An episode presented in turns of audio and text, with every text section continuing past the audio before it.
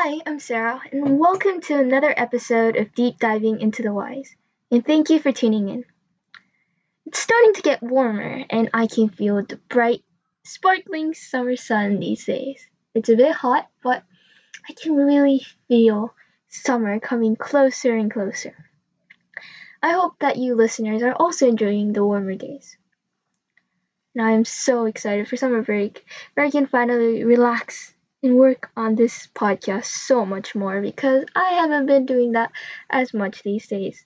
But my exams are finally over, and I finally have the time to invest in this podcast. So please be excited for that.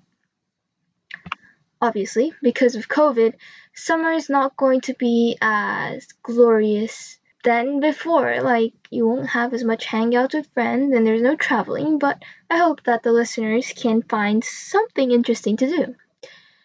You could watch movies, you could read books, you could sleep, or you could watch the Olympics. And so this leads to my topic today, which is the Tokyo Olympics. The Tokyo Olympics was initially planned to be held in around 2020 July, but it was postponed due to the coronavirus.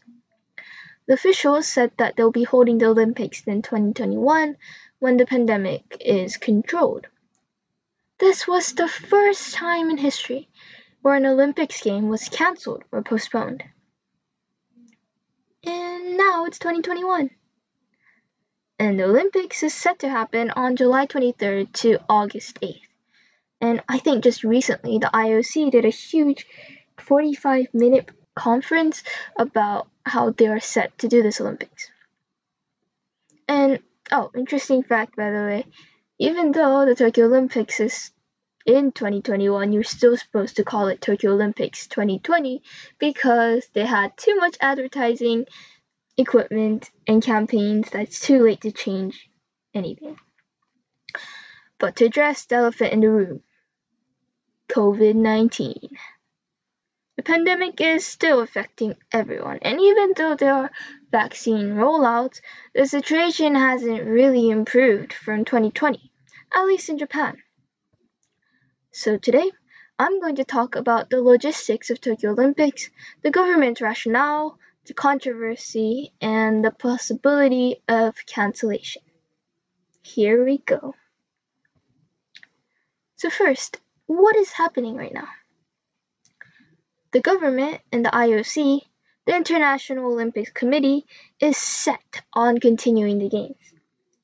The president of the Tokyo Olympic Organizing Committee, Ms. Hashimoto, said that it is 100% that the game will go on. For Japanese fans, they're going to require a negative result in the PCR test if they want to come and watch the event, and they're going to ban eating and drinking while watching so that they'll keep their masks on. However, some officials say that it is possible that the matches might happen with no audience. Unfortunately, most international fans cannot come to Tokyo to watch the event. Instead, they need to watch it on TV. For example, NBC, the broadcaster in the United States, has saved some morning events to broadcast on television. Now, if you're in the United States, watching these events might be a bit of a hassle because you have to wake up really early in the morning. But NBC is going to, I think, broadcast them on delay so that it will be on at the best time of the day.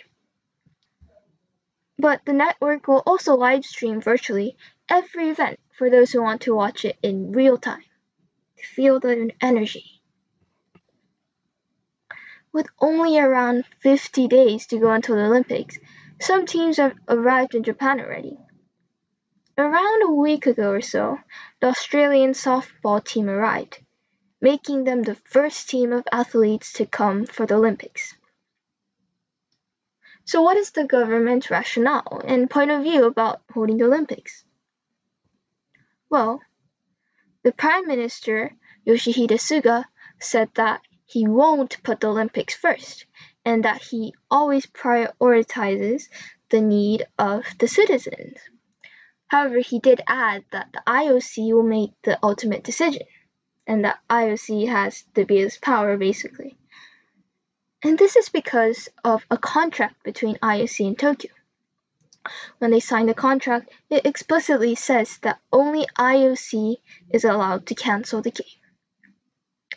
If Japan tries to cancel, they'll have to pay tremendous debts, resulting in high losses. According to Nomura Institute of Research, losses can reach up to 17 billion US dollars. Additionally, by holding the Olympics, Japan will get billions from the revenue of broadcasting rights, which might be necessary, especially since by postponing it, Japan has already lost a lot of money. So holding the Olympics mean the lowest losses possible with higher revenue in terms of economics. In terms of ethics, now we don't know. The government also sees the Olympics as a chance to show Japan's revival to the world. Japan has struggled with devastating accidents such as the 311 earthquake and the nuclear disaster of Fukushima. By holding the Olympics, they want to prove the strength of Japan and celebrate it. However, Japan has not yet overcome the pandemic, with around 300 people getting COVID every day in Tokyo only and it's questionable whether it really shows off the strength of Japan in the best possible way. Now, I want to talk about the controversy and what is going on with the citizens and the doctors. Many people are against having the Olympics. More than 70% of the Japanese population is against the Olympics and this is quite a lot of the population, it really shows that even the host country does not want to do it, and it's only the government and the IOC that really wants to hold it right now. Criticism include that it is endangering vulnerable groups, such as the elderly or those who can't get the vaccine, because so many athletes and coaches is going to come to Japan, and they might possibly carry the virus. Similarly, they say that it might threaten a breakdown of hospitals if these athletes do get sick, and there won't be enough room for the citizens. And the final criticism is that there are large sums of money used for the Olympics, such as making sure that the stadiums are open, making sure that there are enough hotels for the athletes, and police officers to ensure that the athletes are safe, for example. And this could really be used for other things, like vaccines. According to Japan Times, roughly about 9% of the Japanese population is vaccinated, compared to 50% in the US. So it might be smarter to focus on the safety of citizens as if the Olympics happen, then so many athletes from all over the world are coming.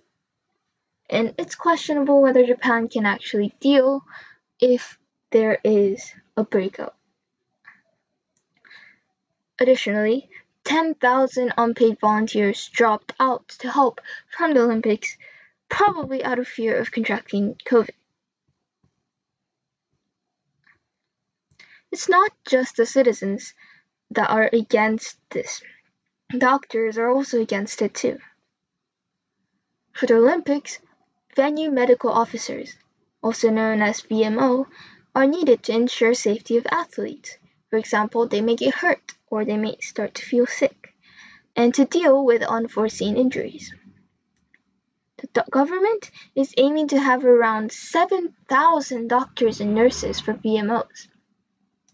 At maximum, 230 doctors and 310 nurses might be needed per day.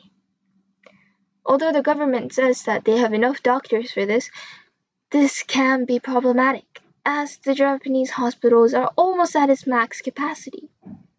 And at this rate of infections right now, more doctors might be needed. I mean, some parts of Japan is in a state of emergency right now, which highlights that the COVID situation is not good. Additionally, Tokyo Medical Practitioners Association, an organization of about 6,000 doctors in Tokyo, made a petition which got 350,000 signatures, and it called for the government to stop the Olympics. Also, an organization called Mental Health Technologies interviewed 1,339 doctors, and of those, 67% were against Olympics. This is more than two thirds of the interviewees. There are several reasons. Some said that there were not enough people that are vaccinated. Some say that we cannot take care of Japanese people at this rate, and if there are more infections from athletes, we can't deal with it. And they also said that there's not enough capacity to deal with both the Olympics and the COVID pandemic. So from these results, it's quite clear that a lot of Japanese population is against the Olympics. So, what about the possibility of cancellation? Bottom line, I really, really doubt it. I think they're gonna go ahead no matter what. Especially with the presentation that the IOC did just a day or so ago, they'll try their very best to finish the Olympics. The only way Japan will have to pay debt to IOC is if the IOC cancels it. And the IOC will only cancel if, quote, the safety of participants in the games would be seriously threatened or jeopardized for any reason whatsoever. But cancellation is really, really unlikely because 75% of the IOC's total funding comes from broadcasting rights. So IOC will have to meet a ton of losses. As I said before, Japan also has to face a large cost of up to 17 billion US dollars. So I think that even though a large majority is against it, they will try to continue the Olympics for economic gain and the aim of the IOC. So that's it for today's episode. Thank you so much for tuning in. I hope you enjoyed that. I don't know whether the Olympics will happen, but we'll see in around a month. And if it does happen, I hope that it's safe. And, well, at least if it happens, then I hope that it might encourage some people and make them feel better being in lockdown or being trapped at home during the summer because that is one of the reasons why they want to do it now. Anyway, if you liked it, please consider subscribing and check out my Instagram at Deep Diving Into the Whys. So, I'll see you next month. Maybe I'll even make an extra episode, who knows, because I'm going in a summer break. And I hope you have a wonderful day. Thank you.